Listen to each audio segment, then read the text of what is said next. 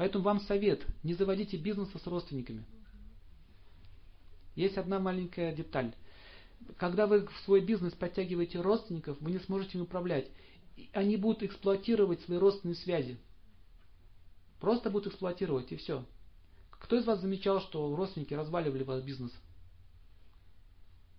Да, это так. В ведах это описано.